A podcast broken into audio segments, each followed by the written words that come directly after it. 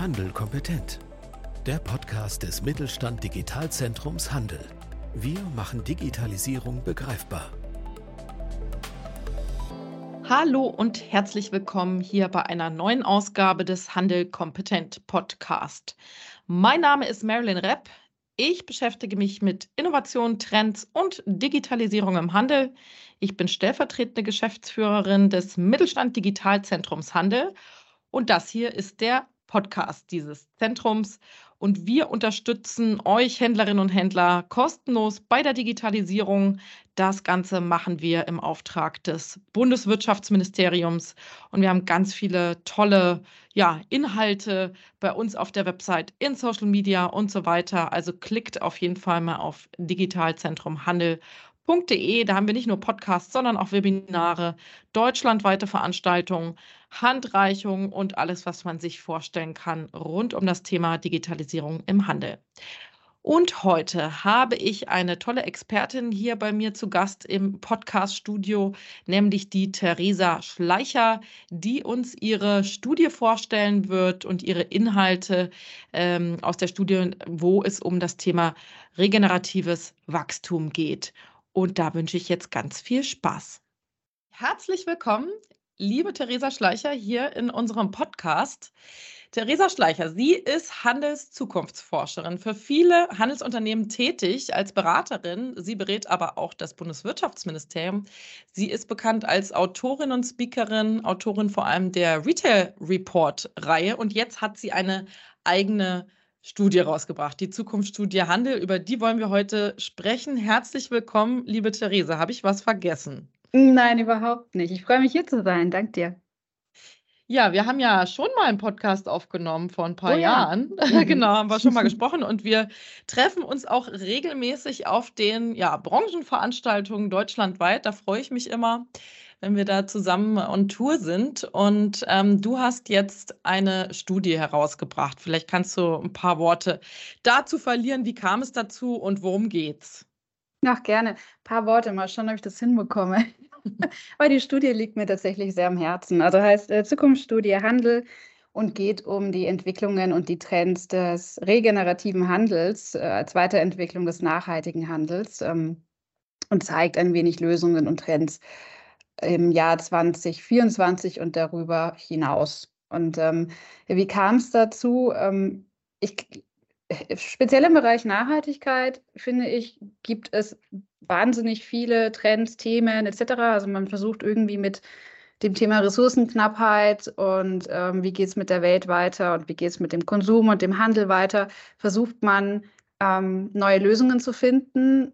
Aber vor allem jetzt im letzten Jahr in der Forschung habe ich gemerkt, man spricht dann doch eher mehr über die Probleme.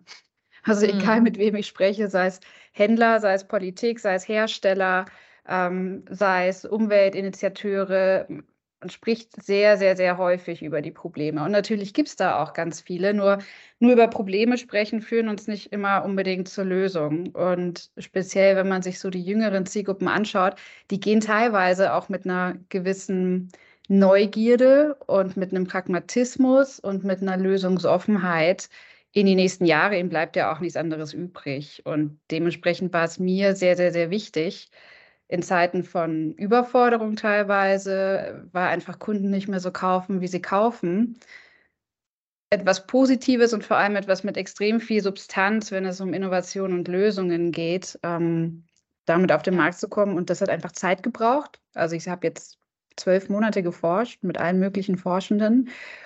Und äh, dementsprechend, äh, letzte Woche ging es live und freue mich darüber sehr. Ja. ja. Ich habe die Studie auch schon bekommen von dir zur Vorabsicht und ich muss wirklich sagen, äh, die spricht mir total aus dem Herzen und es hat mich wirklich richtig angesprochen.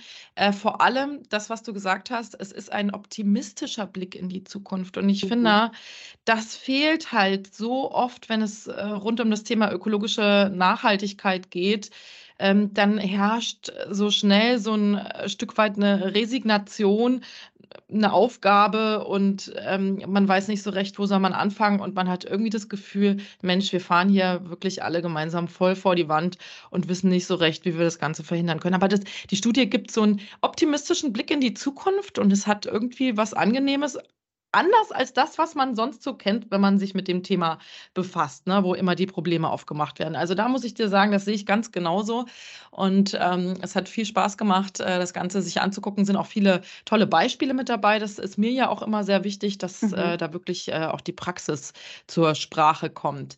Kannst du vielleicht das ganze Thema regeneratives Wachstum mal ganz kurz umreißen? Was ist denn das überhaupt? Ja, gern. Also regeneratives Wachstum, das ist ja ein Begriff, der in den letzten Jahren immer mal wieder, aber eher philosophisch aufgetaucht ist. Und manche kennen vielleicht die regenerative Landwirtschaft. Und ähm, das ist eher daraus entstanden, wenn man das breiter fasst, also im regenerativen Konsum und im regenerativen Handel. Letztendlich geht es darum, mit der Problemstellung der, wir haben nur einen Planeten und wir alle verbrauchen Dinge, egal ob es CO2 ist oder ob wir tatsächlich unsere Biodiversität äh, mehr und mehr zerstören. Und das braucht natürlich ein Planet. Also ein Planet hat auch nur eine gewisse Biokapazität. Das heißt, wir müssen schlaue Wege finden, wie wir unseren Planeten und damit unser Leben weiterhin erhalten. So, das ist jetzt erstmal einfach eine neutrale Aussage. Und in dem Zusammenhang, es gibt ja schon sehr, sehr lange den Megatrend der Nachhaltigkeit. Das ist auch nichts, was jetzt nur vor zwei Jahren mal entstanden ist, weil den Menschen langweilig wurde. Man gedacht hat, was ist der neue Trend? sondern tatsächlich ist ja Nachhaltigkeit per se unsere Existenzgrundlage, also schon immer eine wichtige Entwicklung gewesen. Sie ist nur, weil wir Menschen es jetzt einfach sehr, sehr stark merken durch Überflutungen und durch Waldbrände und durch viele, viele andere Dinge, merken wir, jetzt wird die Zeit langsam knapper, also wird es ein sehr, sehr signifikanter Trend auch in der Wirtschaft. Und da gibt es unterschiedliche Lösungsansätze. Und am Anfang ist man sehr stark rein auf das Thema Verzicht gegangen. Und im in der nachhaltigen Wirtschaft ähm, waren hauptsächlich die Schlagwörter, äh, wir wollen Ressourcen einsparen, wir müssen effizienter mit Ressourcen umgehen, wir müssen schauen, dass wir alle eben nicht einen so großen Fußabdruck, egal ob das jetzt Unternehmen sind oder Individualpersonen sind, nicht so einen großen Fußabdruck erzeugen und dementsprechend mehr zurückgeben, mehr verzichten. Regionale Produktion hieß tatsächlich auf internationale Einflüsse zu verzichten und in der Weiterentwicklung des klassischen, der klassischen Definition von einer nachhaltigen Wirtschaft kommt die regenerative Wirtschaft. Und das ist etwas, was, du hast es selber gerade gesagt, in der Studie sind Beispiele drin, was durchaus schon von Akteuren verstanden wird und immer mehr vorangetrieben wird regenerative äh, Wirtschaft, regenerativer Handel heißt tatsächlich etwas Positives wieder in die Welt zu tragen. Das heißt, dem klassischen, der, der klassischen Kreislaufwirtschaft von vorhinein so begegnen, dass wir Materialien einsetzen und nutzen, die dann nach Verbrauch des Produktes wieder etwas Positives in die Welt setzen. Also in mhm. Australien gibt es Beauty-Cremes, die, wenn sie dann eben aufgetragen werden, danach wieder abgewaschen werden, dass die Inhaltsstoffe die dann wieder in die Gewässer kommen, helfen, Ökosysteme im Ozean wieder aufzubauen. Oder Textilien, die tatsächlich CO2 binden ähm, und dementsprechend etwas Positives, nicht nur in der Produktion den CO2-Ausstoß zu unterstützen. Also solche Beispiele sind damit gemeint und die kommen immer mehr in die Breite um tatsächlich nicht nur zu schauen, wie können wir minimal Schaden anrichten, sondern wie können wir tatsächlich auch helfen, dass sich der Planet an der einen oder anderen Stelle auch erholen kann oder mhm. wieder aufbauen kann. Ja, ähm, das klingt alles total clever, aber ich habe so das Gefühl, wir sind noch total am Anfang von all mhm. dem. Mhm. Und ähm, also ich meine, der Handel ist ja jetzt äh, nun mal das Ende der Wertschöpfungskette. Ähm, ne, ich glaube, die meisten Leute, die jetzt hier zuhören, stellen sich die Frage, ja, aber wo fangen, wir denn jetzt an? Und äh, was würdest du sagen, woher kommen denn die Impulse für diese Schritte in äh, dieses neue Wirtschaften? Kommen die aus der Wirtschaft, von den Unternehmen oder eher von der Kundschaft, die das nachfragt oder äh, vielleicht dann doch eher von der Re regulativen Seite? Also ich glaube, wir bewegen uns alle, ja, aber ich habe das Gefühl, es geht schon sehr langsam. Also wie bekommen wir denn jetzt Tempo rein? Hm. Also tatsächlich ist das auch eine Frage, die mir in den ganzen Gesprächen, die ich im, im, letzten Jahr führen durfte und dadurch, dass ich ja auch mit vielen Händlern eng arbeite, auch in diesen Gesprächen, kam das sehr, sehr häufig der Fall. Also der Handel ist für mich nicht unbedingt ähm, hinten in der Kette, weil für mich ist der Handel tatsächlich der Gatekeeper zwischen, ähm, was passiert in der Gesellschaft und was passiert beim Kunden und was wird gekauft und was wird gewollt, hin zu was biete ich eigentlich auf dem Markt an. Also welche Vielfalt welche Produkte ähm, wie, wie treibe ich letztendlich Konsum und was stelle ich auch als das Neue, als das Innovative dar. Also da gibt es schon auch vor allem am Anfang der Kette, und das fängt ja damit an, mit wie agieren wir Menschen, schon auch eine gewisse Verantwortung von Händler und Händlerinnen, die aber tatsächlich immer mehr wahrgenommen wird. Und das finde ich sehr, sehr schön. Ähm, das heißt, an sich sind wir in einem Gesamtsystem, also egal, ob wir jetzt über die Politik sprechen, über Forschende sprechen, über Händler, Händlerinnen sprechen, über Kunden, über Hersteller sprechen, alle sind in dem System, wie wir es halt über die letzten Jahre und Jahrzehnte gelernt haben. Und das funktioniert auf klassischen Erfolgsprinzipien, heißt letztendlich Wachstum im Sinne von Expansion, Umsatz, äh, wer ist der Größere, wer ist der Schnellere. Äh, bei Kunden und Kundinnen, wir haben uns daran gewöhnt, dass wir sehr schnelllebig Trends folgen, dass wir sehr viel konsumieren und dadurch letztendlich 1,3 Milliarden Lebensmittelabfälle und 5 Tonnen ähm, weltweit und 5,8 Millionen Tonnen Textilabfälle allein in der EU erzeugen. Und das ist äh, eine Zahl, die noch sehr, sehr human bemessen ist. Das heißt, wir sind alle gewohnt, dass wir eigentlich uns gegenseitig immer nach oben schaukeln und produzieren, produzieren, produzieren. Und jetzt kommen wir in eine Zeit, in der wir merken, am Mist, das greift nicht mehr so richtig. Und zwar jeder Akteur, egal ob das ein Konsument ist und eine Konsumentin ist, ob das ein Händler, Händlerin ist, ob das die Politik ist, ob das Wissenschaftler sind.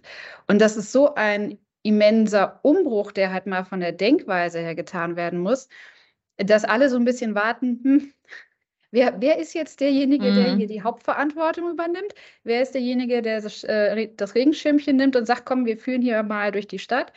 Ähm, also das, das, das Ding ist, es, es gibt es halt einfach nicht. Wir alle sind mit in der Verantwortung. Wir müssen verstehen, wie eigentlich die Erfolgsprinzipien in der Wirtschaft im Konsum der Zukunft sind und was da tatsächlich helfen kann.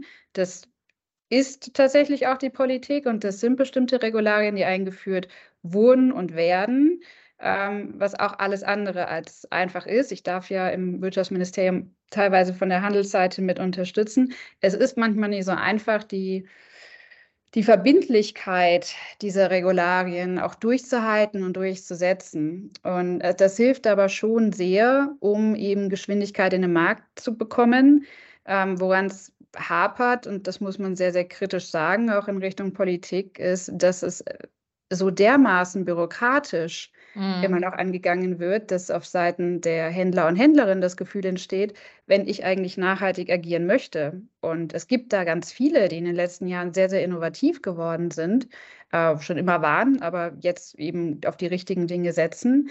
Denen wird es im Moment noch sehr, sehr schwer gemacht, egal ob wir darüber sprechen, dass sie E-Ladestationen auf dem Parkplatz haben möchten und bis zu einem halben Jahr warten müssen, bis das in irgendeiner Weise mal funktioniert ähm, bis hin, wenn wir nur über äh, Net Zero Buildings sprechen, also klimaneutrale Gebäude.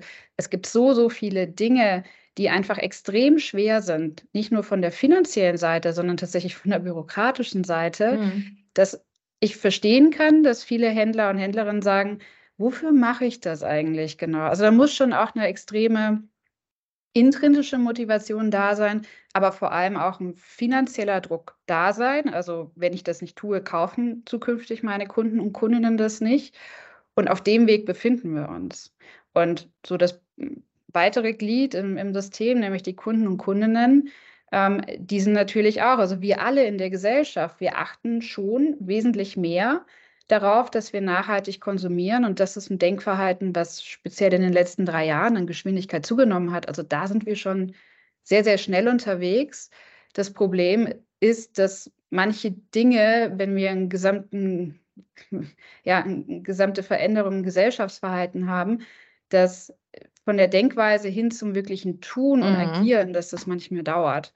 Ich wollte gerade die Attitude-Behavior Gap, äh, ja, ja. nennt man das ja, ansprechen. Gibt es die noch? Die war ja vor ein paar Jahren äh, ziemlich präsent. Also das bedeutet, ne, dass die Menschen zwar sagen, ja, ja, ja, wenn man sie fragt, ich möchte auf jeden Fall nachhaltiger konsumieren und ich verlange das auch von äh, den Unternehmen, ja, das ist meine Forderung, aber am Ende des Tages kaufen sie dann doch Fast Fashion, Ultra Fast Fashion, laden sich chinesische Billig-Apps äh, runter, ja, und kaufen, äh, sage ich mal, den, äh, die Billigprodukte äh, direkt aus China oder kaufen immer, immer mehr Produkte. Ähm, ändert sich da schon was? Ja, da ändert sich schon viel, muss man sagen. Also ähm, es wird immer gerne ähm, auf Shein und Co. gezeigt, genauso wie man als Primark hier in den deutschen Markt gekommen ist, darauf gezeigt hat und darüber wird auch heute noch gesprochen. Aber ähm, jeder Trend erzeugt ja einen Gegentrend. Das heißt, es gibt immer diese Hypes, ähm, die, wenn man sich das mal anschaut, ich weiß bei Shein, als die ähm, ihren Pop-Up-Store hier in Berlin aufgemacht haben, lustigerweise genau gegenüber vom KDW, das äh, fand ich sehr bezeichnend. Ähm, und äh, da sind Menschen drin, die das kaufen, die sich auch anstellen an einer langen Schlange, die tendenziell aber alle 16, 17, 18 sind. Und ähm, die jetzt auch nicht den ja. großen Warenkorb, ist bei den Preisen eh schwierig, äh, erzeugen, sondern halt einfach diesem Trend und diesem Hype folgen weil ähm, wir einfach eine sehr große Entwicklung auf der anderen Seite haben. Und das ist eben genau diese, ja, dieser, dieser Zug zu nachhaltigen, guten Produkten. Und was im Moment noch das Problem ist, und das zeigen genau solche Spitzen, ist, dass viele Unternehmen und Händlerinnen und Händler das Thema Nachhaltigkeit viel zu ernst nehmen. Und ich glaube, wenn man diesen Satz mal ohne Kontext irgendwann mal nimmt und mich zitiert, dann kriege ich da richtig Ärger. Aber was ich damit meine, ist, natürlich ist Nachhaltigkeit eines der ernsten, ernstesten Themen. Ähm, aber man darf es nicht ernst nehmen und formulieren. Wenn wir immer nur auf das gute Gewissen gehen, wenn wir bei Produkten schauen, dass sie möglichst nachhaltig sind, aber sonst keine Attribute mit hinzunehmen, sei es äh, Zeitgeist, sei es Modernität, sei es Internationalität, auch wenn es mhm. vielleicht regional produziert ist, sei es einfach Freude, ähm, Spaß. Also all diese Themen, die ja nicht abgenommen haben, egal ob wir über Textil sprechen, über tolle Geschmäcker im LEH, über richtig tolle Dekoprodukte im Do-it-yourself-Bereich. Das brauchen wir Menschen ja weiterhin, vor allem jetzt noch mehr in Zeiten der multiplen Krisen. Und sehr, sehr viele, und das merkt man einfach in der Wirtschaft und im Konsum, versuchen jetzt gerade mal diesen Trend der Nachhaltigkeit zu verdauen und alles richtig zu machen, was keiner kann, denn das nachhaltigste Produkt ist das, was nicht existiert. Das heißt, keiner von uns ist 100% nachhaltig und dadurch werden wir so wahnsinnig rational, vor allem in Deutschland. Und genau deshalb gibt es sehr viele Insolvenzen. Und genau deshalb schaffen es tatsächlich auch diese, ja, diese Unternehmen, die halt sagen, ey, ich will einfach nur, ich will einfach nur etwas sehr, sehr Modernes und ein bisschen Spaß und Vielfalt in diese Welt bringen und Leute, ihr könnt es euch auch noch leisten, dann kommen halt genau diese Sheins und Primarks da rein, die auf sowas setzen und die dann auch einen Raum finden weil ja. wir noch nicht in den Bereich gekommen sind. Ja, das ist ja spannend. Also, äh, dass du jetzt dieses Spaßthema ansprichst, ne? das ist ja gerade so ein bisschen mein Steckenpferd-Thema. Ich bin ja mhm. äh, auch äh, total überzeugt von dem ganzen äh, Thema Erlebnishandel und äh, Gamification. Und ähm, auch der Frank, mein Kollege, sagt äh, regelmäßig, die Handelsunternehmen müssen aufhören, ständig ihre Produkte in den Mittelpunkt zu stellen, sondern vielleicht auch mal rechts und links zu gucken. Was könnten denn vielleicht auch äh, zukünftige Geschäftsmodelle sein. Ne? Die können ja dann auch irgendwann mal abweichen vom Thema, ich kaufe ein Produkt und verkaufe es wieder, sondern Services, äh, Events, Gastronomie und so weiter und so fort. Ne? Also irgendwie auch mal äh, offen sein äh, für neue Geschäftsmodelle. Und da sind wir gerade auch schon bei meiner nächsten Frage, nämlich ähm, müssen wir in Zukunft auch weniger verkaufen? Weil das wird, glaube ich, schon sehr schwierig zu vermitteln, weil wir sind die letzten Jahrzehnte, Jahrhunderte äh, getrimmt, mehr, mehr, mehr. Müssen wir jetzt weniger in den Kopf bekommen? Hm, wir müssen, müssen einfach ein wenig mehr Fokus äh, entwickeln an vielen Stellen. Also es gibt Gründe, weshalb das nächste Zeitalter, und so beschreibe ich das auch in der Evolution, ähm, äh, dass das nächste Zeitalter Ökonomie der Reife heißt. Also wir haben viel ausprobiert, viel getestet. Es waren auch genug Ressourcen da. Es sind teilweise auch noch genug Ressourcen da. Wir müssen das nicht schwärzer machen, als es ist. Im Moment sind noch genug da, aber es wird weniger und wir müssen dementsprechend uns mehr fokussieren. Und deshalb kommen wir in die Ökonomie der Reife, indem wir genau überlegen, was macht eigentlich Sinn für uns als Unternehmen, ähm, für den Planeten und für unsere Kunden und Kundinnen. Und da kann es auch manchmal ganz ähm, heilsam sein äh, zu hören, dass vielleicht die Lösungen schon im Unternehmen da sind, ähm, sie nur unter einem Wust an anderen Themen untergehen. Und das sind dann so die klassischen Vertreter der Mitte, jetzt auch im Textilhandel, die über die letzten Jahre sehr straucheln mussten und teilweise jetzt ja auch aufgeben mussten. Wenn man versucht, jedem Trend zu folgen, es aber alles nur halbherzig macht und sich nicht auf bestimmte Dinge fokussiert und die anderen Dinge vielleicht auch abschneidet, dann geht man irgendwann in der Masse unter. Und ja, es wird in Zukunft weniger konsumiert und gekauft. Also wenn man den, den, den Kundinnen folgt, ich habe Anfang des Jahres eine, eine Erhebung gemacht mit 2000 äh, Kundinnen in Deutschland und in Österreich, ich habe sie mal ein wenig in die Zukunftsentwicklungen geführt und sie dann wirklich frei gefragt, was ist das? Und da war alles mit dabei, mit Konsum von nachhaltigen Produkten, Bioprodukten, alles Mögliche. Was ist das, was sie als das Zukunftsfähigste für den Handel empfinden? Und die erste Antwort war weniger. Weniger Flächen, weniger Händler, weniger Produkte. Ja. Und Interessant. Das ist schon, ja, das ist super interessant, weil, und auch nicht verwunderlich, wenn wir mal drüber nachdenken, weil wir einfach extrem viele Abfälle haben. Also die Zahlen habe ich ja gerade schon genannt und weil wir einfach in einem Regal nicht unbedingt die sechste Kirschmarmelade mit Schokoladenstreusel von unterschiedlichen Herstellenden brauchen, ähm, wenn wir merken, es wird einfach knapp mit den Ressourcen.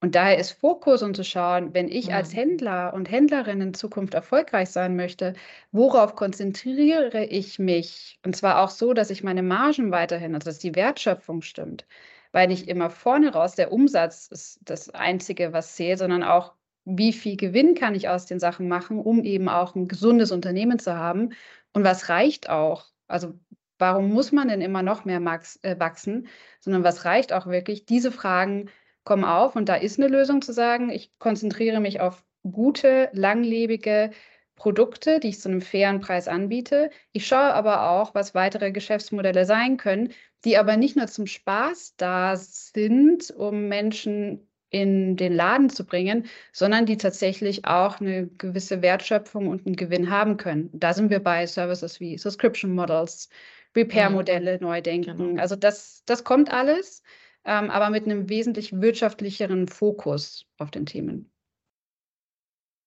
Ja, was, äh, wie würdest du denn das ganze Thema Technologie und Digitalisierung hier einordnen? Das ist ja unser Thema hier im Podcast. Mhm. Ähm, das kann doch wirklich hier auch den Weg in die Zukunft weisen und ähm, ja, die Dinge effizienter machen. Hm, definitiv. Also das ist ja auch etwas speziell, wenn wir über künstliche Intelligenz sprechen, ist es was, was in dem letzten Jahr auch natürlich oder eineinhalb Jahren auch natürlich durch ChatGPT sehr präsent wurde, sowohl gesellschaftlich wie auf der wirtschaftlichen Seite. Aber auch da sind letztendlich die Parameter Fokus und, und, und Wirtschaftlichkeit und Effekt. Und es gibt wirklich extrem gute Hebel im Bereich der Technologie. Also wenn wir in die analytische ähm, künstliche Intelligenz schauen, ähm, da durfte ich mit tollen Forschenden im letzten Jahr zusammenarbeiten, die sich speziell mit Green AI und Green IT auseinandergesetzt haben.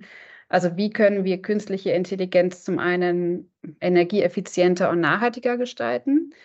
Und wie kann künstliche Intelligenz auch genutzt werden, um letztendlich die Ziele, also die SDGs zu erfüllen für unsere Welt?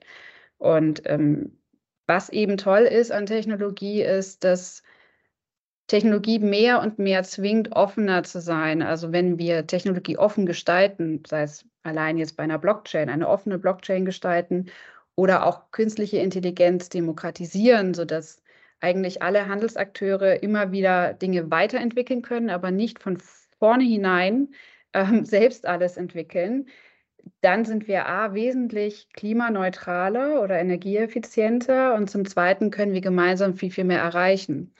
Und dann gelingt es uns auch mit Technologien wie künstlicher Intelligenz und auch mit Blockchain, ähm, beispielsweise im Zero Waste Bereich, also in der Vermeidung von Abfällen, ähm, ein, eine wesentlich größere Quote zu schaffen, als wir es heute haben. Wir haben in manchen Handelsbranchen, wenn man sich das Thema Recycling anschaut, teilweise nur ein bis neun Prozent mhm. ähm, an Dingen, die wirklich recycelbar sind oder recycelt wurden oder wieder in den Kreislauf zurückgeführt wurden. Und wenn wir Technologien offen gestaltet mit vielen Wirtschaftsakteuren und mit Technologieexperten nutzen, dann schaffen wir es teilweise, laut Aussagen auch von wirklich tollen Forschenden und auch vom WWF und Greenpeace, schaffen wir es teilweise, Zero-Waste-Ansätze zu entwickeln, die bis zu 80 bis 90 Prozent wirklich der Abfälle vermeiden und wieder in den Kreislauf zurückführen.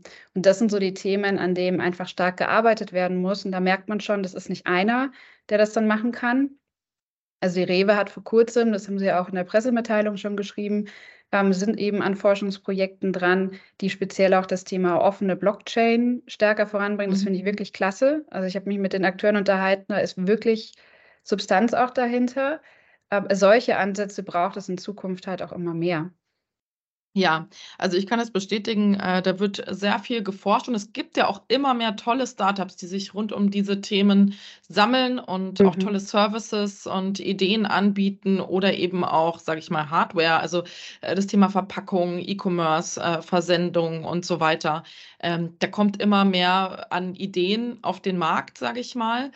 Ähm, ja, Hast du vielleicht noch ein tolles Beispiel von einem Handelsunternehmen, die das wirklich schon richtig gut umsetzen? Das ist jetzt unabgesprochen, aber du kennst bestimmt viele.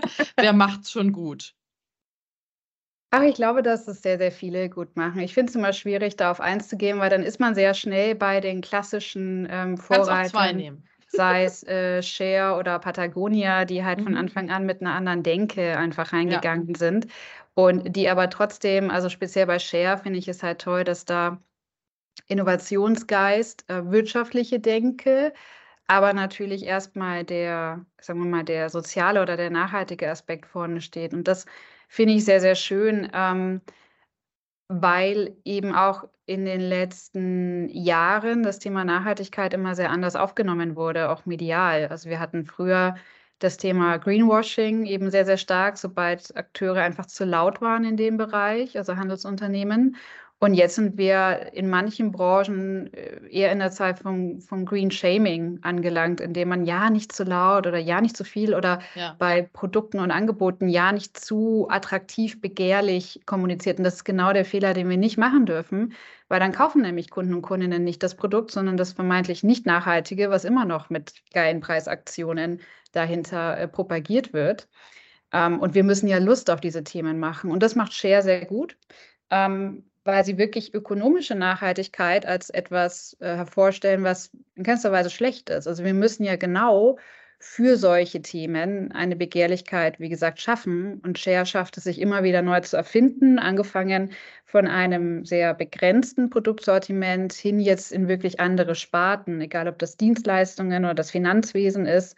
Also sie wollen ja wirklich viele, viele Branchen mit ihrem Share-Ansatz revolutionieren und ähm, haben eben mit dem Lebensmittel- oder mit dem Non-Food-Bereich angefangen und denken da aber wesentlich weiter und größer. Und das hat mich inspiriert, als ich mit einem der Gründern gesprochen habe, fand ich wirklich toll und da können wir uns auch noch darauf freuen, was da in den nächsten Jahren kommt.